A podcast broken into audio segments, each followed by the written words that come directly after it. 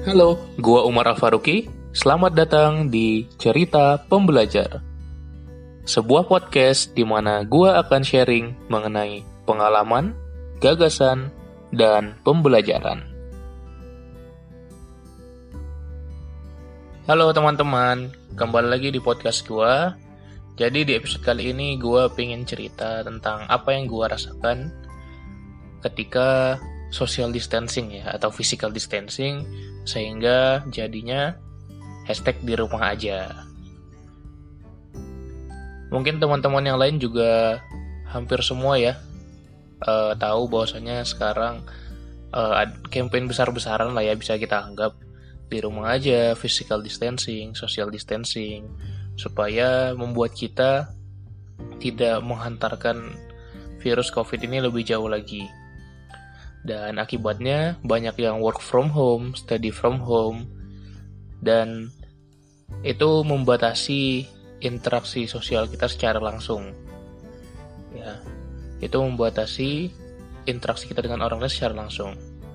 Tentu tidak secara total karena kita bisa berkomunikasi lewat berbagai platform sosial media yang ada, tapi tetap aja rasanya ada yang kurang gitu, nggak ketemu dengan orang-orang, nggak ketemu langsung dengan teman. Sehingga membuat kita punya lebih banyak waktu untuk diri kita sendiri. Gitu ya karena kita stay di rumah aja. Ada yang stay di rumah ada yang di kosan ada yang di kontrakan mungkin.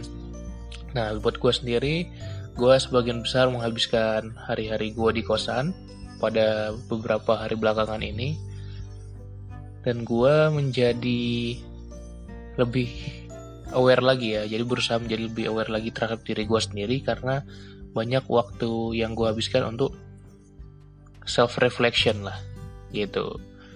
Berpikir kembali tentang diri gue sendiri.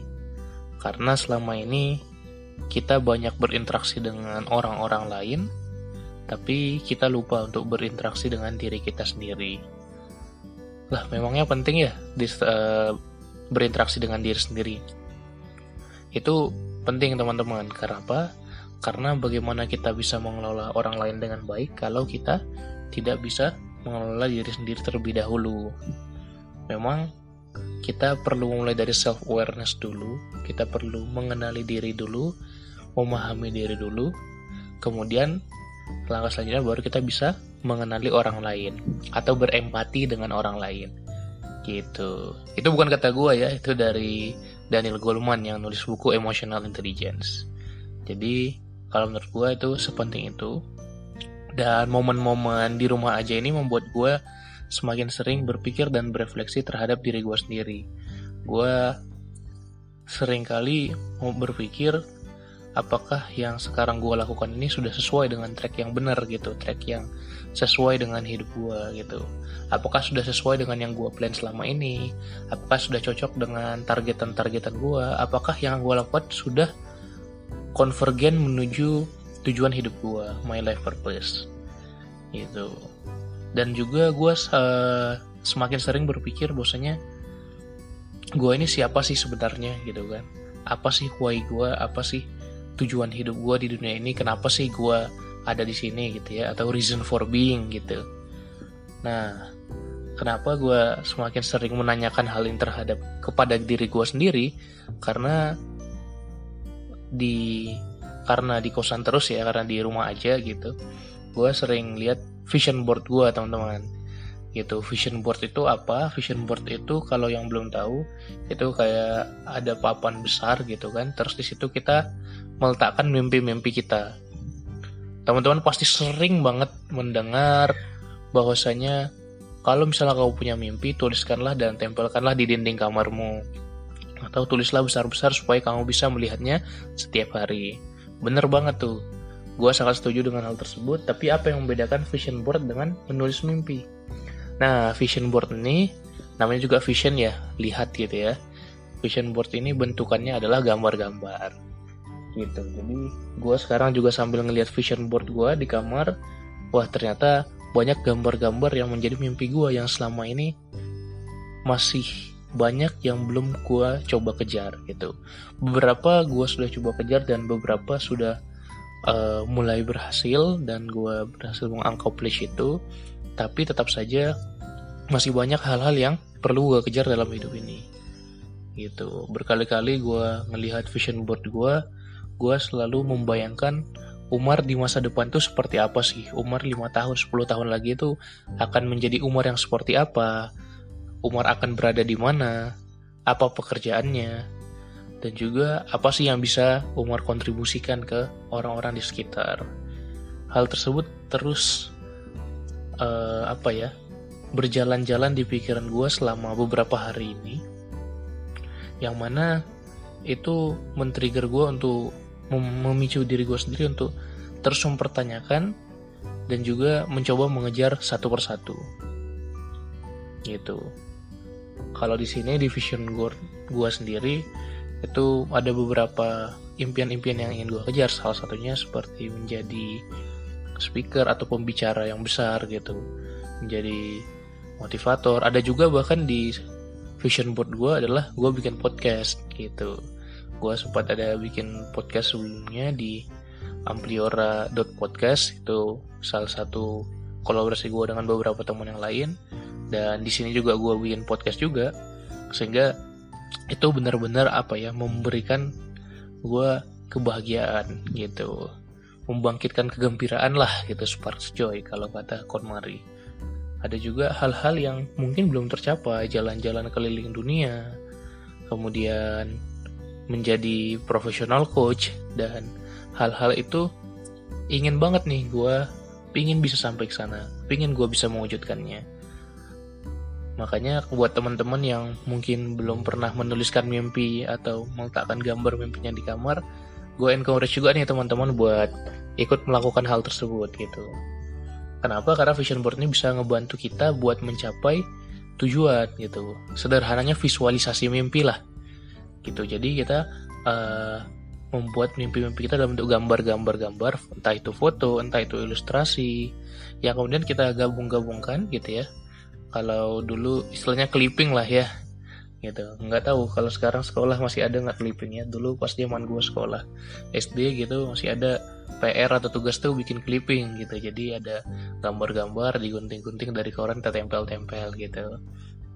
Nah kemudian di situ kita bisa tempel di dinding kamar kita atau lemari kita. Yang mana itu bisa kita lihat setiap hari.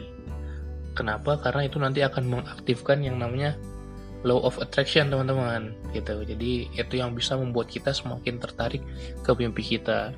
Seakan-akan dua kutub magnet yang berlawanan gitu saling tarik menarik kuat banget. Kalau misalnya kita terus membayangkan membayangkan membayangkan mimpi kita itu jadi kayak kita mengasah mengasah magnetnya terus supaya kita semakin besar gaya tarik menariknya antara diri kita dan mimpi kita itu. Gitu. Jadi gue sangat menyarankan lo juga bikin vision board lo sendiri. Terutama ketika teman-teman di sini di rumah aja ya apa seringnya justru di rumah karena ada pandemi ini itu sangat membantu banget ketika sehari-hari kita bisa melihat si vision board itu. Dan selama ini gue bener-bener merasa si vision board ini bantu banget sih buat gue pribadi gitu.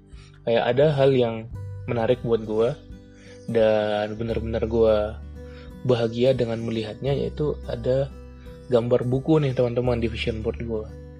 Dan gue juga punya tulisan bahwasanya si buku ini adalah hal yang menemani gue. Target gue adalah bagaimana gue bisa baca buku seenggaknya satu buku satu pekan gitu. Kalau tulisannya nih ya, karena gue di samping vision board gue juga, I have a lot of ideas and knowledge because I'm now reading a book every week. Itu target gue dulu ketika gue bikin vision board itu. Apakah dengan mudahnya tercapai? Tentu tidak teman-teman ketika awal-awalnya wah susah banget gue baca buku.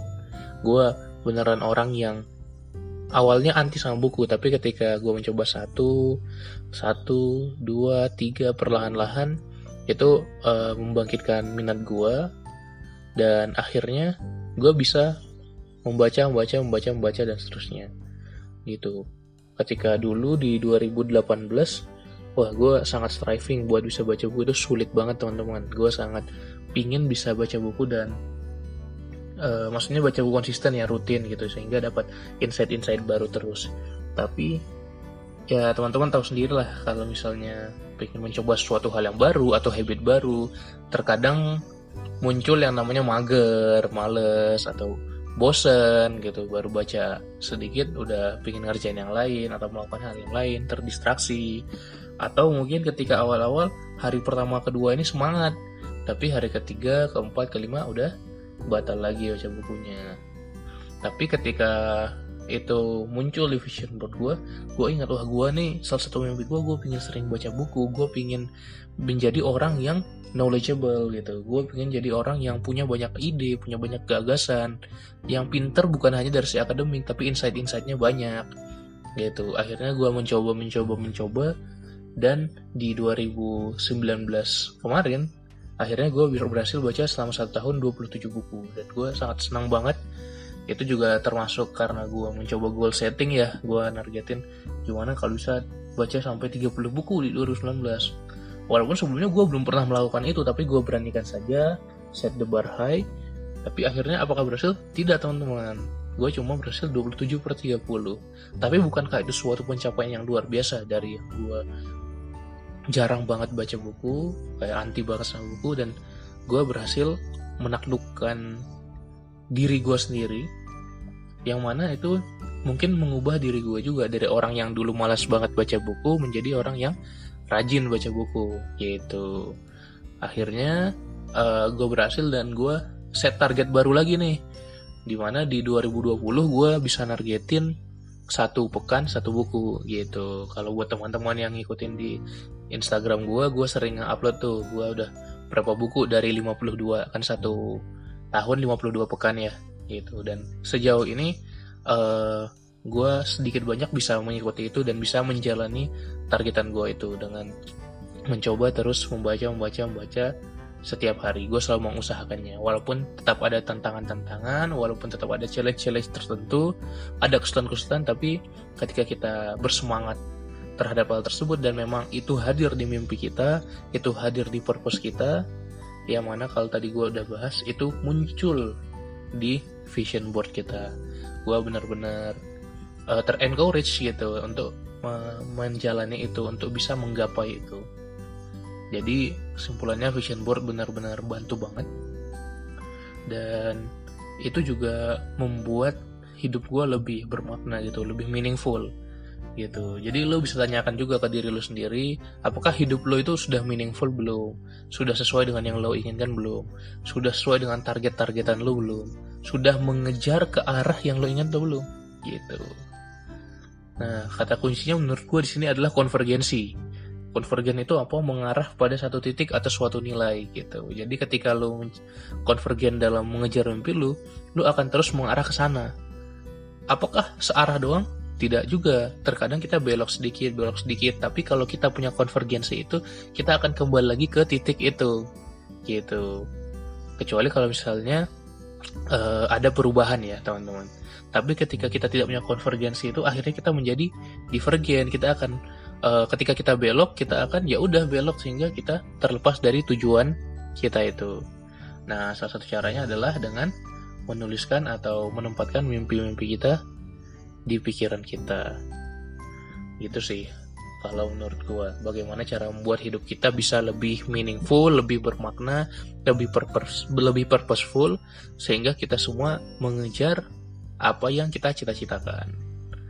Gitu. Mungkin bisa juga kita tanyakan ke diri kita apakah resource-resource yang kita miliki waktu kita energi kita itu kita gunakan untuk just survive atau moving forward nih. Nah, lo bisa tanyakan ke diri lo sendiri. Apakah energi lo setiap hari, sehari-hari lo gunakan hanya untuk mengerjakan aktivitas-aktivitas, kegiatan-kegiatan. Kalau yang lagi kuliah mungkin kelas, kalau yang sedang bekerja mungkin ngantor gitu. Jadi apakah hanya mengerjakan itu atau ada hal-hal yang secara akumulatif mengejar kepada tujuan lo. Nah, lo bisa tanyakan itu ke diri lo sendiri gitu. Hal ini akan membuat kita terus terpicu untuk uh, beralih dari yang just survive tadi ke moving forward Jadi kita mengejar sesuatu, menargetkan sesuatu, menggapai sesuatu perlahan-lahan saja gitu, tapi setiap hari kita mengarah ke sana. Jadi konvergen ke arah tujuan kita atau purpose kita. Gitu sih. Hal-hal tersebut bisa dengan mudah justru kita lakukan ketika uh, kita ketika kita cenderung di rumah aja sehingga kita bisa lebih banyak berefleksi dengan diri kita sendiri gue juga selalu terus mencoba self reflection mencoba introspeksi diri di mana yang bisa gue improve dari diri gue di mana yang bisa gue uh, tingkatkan dari diri gue apa yang bisa gue kurangi dan tentu lo juga bisa melakukan hal yang sama gitu. Ya semoga uh, podcast kali ini bermanfaat buat lu semuanya. Gue sangat senang buat lu yang sudah dengerin sampai sini. Sekian aja dari gue. Terima kasih banyak yang telah mendengarkan. Sampai jumpa di episode berikutnya. Salam pembelajar.